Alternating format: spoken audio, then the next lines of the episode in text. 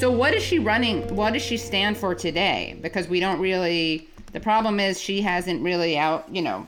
Yeah. What is she? What is she running for today? I mean, I don't even understand when people say they really like her. What they're basing. Uh. Harris has signed on to at least nominally to a bunch of the stuff that that you know it's sort of become um, a requirement for every Democratic candidate to sign on to. So you've got she she said that she'd be for a Green New Deal. She's got her she she uh, co-sponsored Sanders' uh, Medicare for All bill.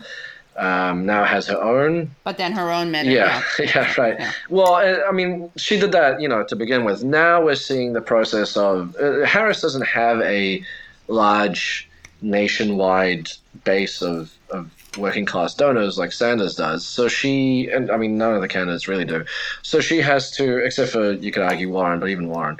Um, but Harris really almost completely relies on on you know large is, is relying on large donors and like large uh, fundraisers. Basically, the same Clinton people that had supported her in 2016 and have now Right. sort of migrated to, to Harris. Um, so I th- she's she's in the process of now having to square, you know, doing the typical pre 2016 thing, which is how do I how do I get as many people as possible to support me and my candidacy? Um, people who want, you know, pretty radical uh, changes to, to, to be carried out, while also uh, placating these wealthy um, people that that um, are actually the ones driving my campaign Fund and funding me. Yeah, and how how do I keep these people together?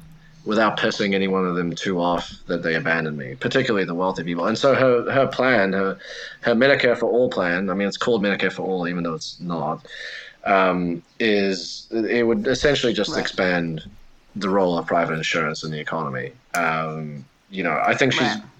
banking on the hope that people won't really notice or care. Also, it's also like phased in over 10 years. So, Right after she'd be president, which is yeah. hilarious. So, yeah, good luck with, with that even happening. Um, that That's her, her attempt to, to thread this uh, needle. And I'm sure that um, we'll probably see more of that happen as, uh, as the campaign goes on because as Right. she comes more and more to rely on uh, continued money pouring in to, to keep her ca- campaign afloat, Right. she's going to keep having to compromise on things that she said that she would do um, and find some sort of like, Right. you know, uh, a third way, perhaps you might say. Right. Yeah. Exactly. And what about her busing position?